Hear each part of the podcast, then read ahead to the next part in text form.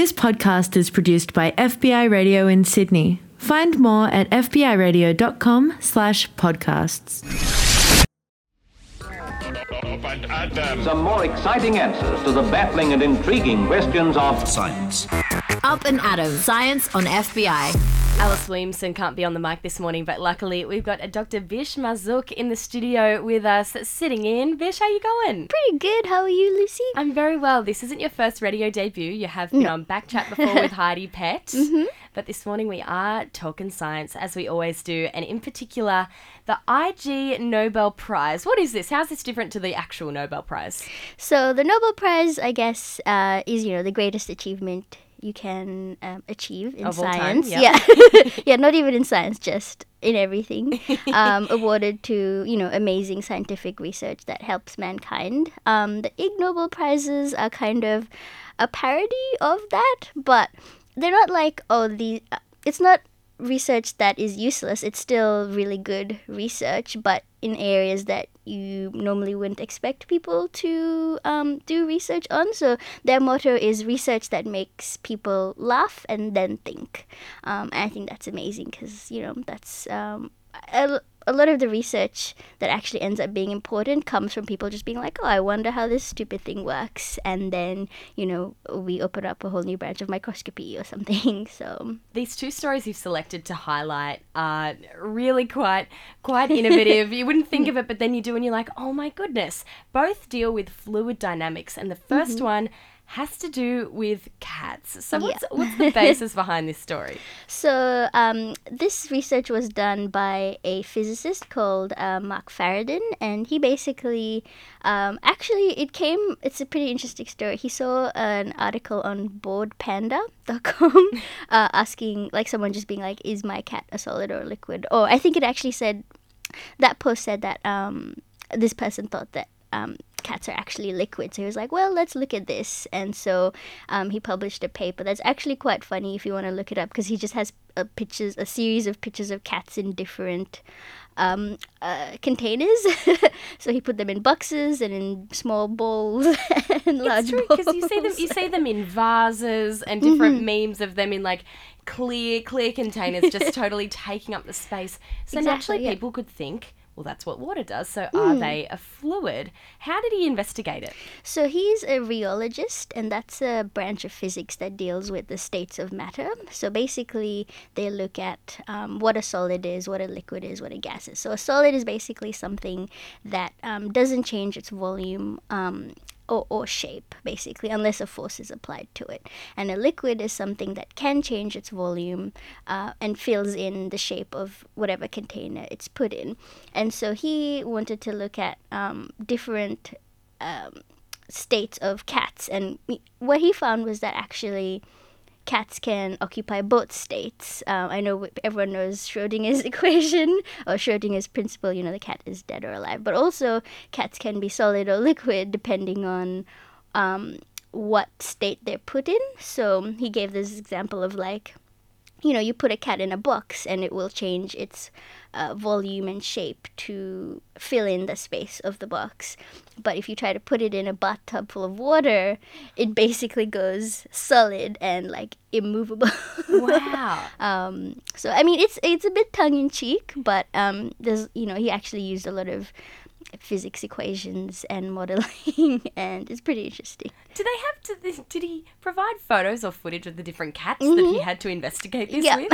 were they stoked on it, or were they off Um, it? they, they, I mean, some some people, some of the cats, people, some of the cats look pretty happy sitting. There's like a there's a picture of a tiny cat in a wine glass, which is so cute. simultaneously cute and also a little bit sad. But um, yeah, no, it's a it's a it's a pretty funny paper. I would recommend people check it out. So we have confirmation cats can either be liquid or a solid depending on what state they're in. Mm-hmm. This second story, people might be interested, particularly if they're heading to work with a cup of coffee this morning. This story, the Mm. best way to carry a coffee with minimum spillage. First up, Bish, what is what what is an impractical way to hold a cup of coffee? Um, apparently, the most impractical way is to hold it the way most people hold it by the um, uh, by the handle. yeah. Uh, so that So we're talking coffee in a mug, not a Yes. takeaway coffee. Okay, Yeah. yeah. Um, so in a mug, the it's actually a lot more complicated than you and like reading this paper i realized just walking is a lot more complicated than would think but also like holding something while walking is a lot more complicated than you think because if you think of someone walking you just imagine the up and down motion of them walking somewhere but um, this person who did the study, Ji Won Han, uh, discovered that when you're holding something, it's not just the up and down motion of the coffee, but also um, the sideways motion of your wrist as well that um, gives in that extra resonant frequency. So there's all these resonant frequencies of the coffee and the cup. Um, and when the two match, that's when you get maximum spillage. Um, so he found the better way of holding a cup of coffee is by um, uh, holding it from the top. So he called it the claw-like method Oh. of holding a cup of coffee. So that like reduces the wrist side to side motion in a, a little bit. Um, or apparently if you walk backwards. Okay. Which is definitely easier and more ergonomic. Mm-hmm. but if you hold it like a claw, can it potentially, like the rising heat, hurt your hand? Oh, that's a very good point. Yeah. Um, I think he was working with cold cups of coffee, Oh, so Come on, Ji Won. Yeah. there was also they did an interesting thing where they looked at um, foam and if they put foam on top of the coffee, does that reduce spillage? And it does. So maybe that's where the latte came from. That's true. I do have to ask a bit of context. Yeah. He is a sophomore majoring in physics and astronomy. What made him want to investigate coffee spillage? Did he have an incident or Um, The no, I think he he mentioned uh, spilling cups of coffee. Um, I guess when you're a PhD student, um, you basically run on coffee. Yeah. um, so I'm sure you know we have in our department just just coffee stands every morning everywhere just from people spilling cups of coffee. So I assume it's a worldwide problem. a worldwide phenomena? Mm-hmm. So carrying cups of cu- cups of coffee, sorry, you got to do it backwards or grab it from the top. Mm-hmm. yeah. Or just put a lid on. it, Yeah. I guess. Put a lid on it. So this is the Ig Nobel Prize. Do they win an actual prize? What do they get for Um, their findings? uh, they get to give a talk at Harvard. Ooh. Um, so the Ig Nobel Prizes happen every autumn.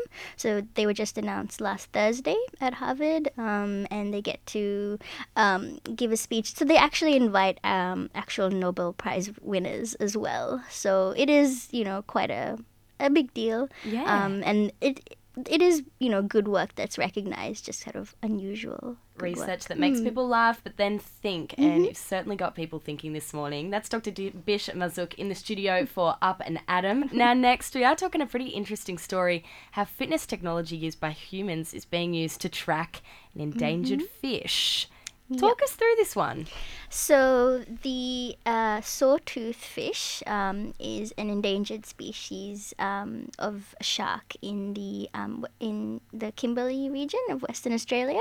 So the Fitzroy River is home to probably one of the last populations of this fish in the world. Um, so it's actually on the critically endangered list um, at the moment, and it used to be quite prevalent across the Atlantic and the Pacific, but now that's kind of like the last stronghold. Um, so researchers at Murdoch University were trying to figure out how they can track this fish better, observe its movements, where it's going, um, how long it's resting for, and apparently Fitbits are perfect for that uh, requirement. that's amazing. Now we did mention they are endangered. Why why are they under serious threat Um, global warming, basically. So that's just pushing the populations um, further out, and they're like um, they're a kind of fish that they c- they can survive in different um, saltwater regions. So they can move from the sea up to so like saltwater to freshwater conditions, and they can survive um, a, a range of saltwater. Uh, areas, but yeah, it's basically you know global warming is pushing them further and further out. So, for people maybe like me who are, you know, are a little bit lax when it comes to fitness, um, I need to work on that. But what i- what is the Fitbit? What does it do? Uh, so it can track your movements basically in three dimensions. So um, it just monitors, you know, yeah, movement and it's so it's not just like in, in two planes it's, it's three dimensional as well. So that's what's important with these fish because you know they can track when they rest or when they move. So it's not just where they're going but also like how much they're moving as well um, which is important. So I don't. They're not. They're not using Fitbits um, as they are. Like they're not putting the them on their little fins or anything. It's uh, the same technology that uh, Fitbits use. Yeah, they're not like is- is it? sponsored by Fitbit Yeah. or anything. Yeah. no. Yeah. Probably saying Fitbits a bit too much. Yeah. hey, Fitbit, do you want to uh, give us some? No, I'm kidding. Um, do you want to mention here that this is a 15 year study? So they've been chipping away at this. Was there a eureka moment where they kind of went, oh my gosh, this could actually work? This could be applied to this species? Um, probably, yeah. Um, I'm not really sure, like, what the thought process The exact was. turning point, yeah. Um, but I think uh, this technology has been around for a while, so yeah, there were probably. In, if it were me, they would probably had to get it through fund like lots of uh, funding grants and rounds first before. So they would probably had this idea maybe like five years ago. Yeah. But only now are they able to actually get out in the field and and implement it. Something I found quite surprising, they're only attaching it to five sawfish. Is this is this a you know quite a small number by comparison? Like, do you reckon they they'll be able to just nut it down with just five?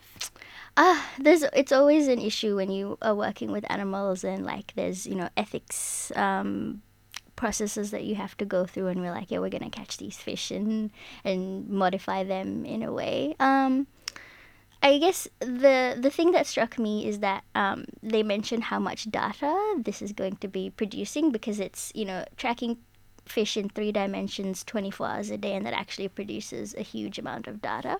So i would say one of the considerations would just be can we actually um, manage all of this data and store it in a place? So if you know if they were tracking like 100 fish i think that would kind of just get out of hand Yeah. um oh finn sorry. Very quickly. i'm sorry. Um yeah so that, that was probably one of the other considerations as well is you know just managing all of the data that they're producing as well And one aspect that I found quite interesting in the article that you sent me is that local Indigenous rangers have been assisting the mm. researchers and playing a pretty active role in monitoring the fish. How are they doing that? Um, so uh, the article mentioned, you know, they really needed the help of indigenous people who live in that area, or just indigenous scientists as well, who understand, um, you know, the movements of the fish and how they can actually uh, trap them.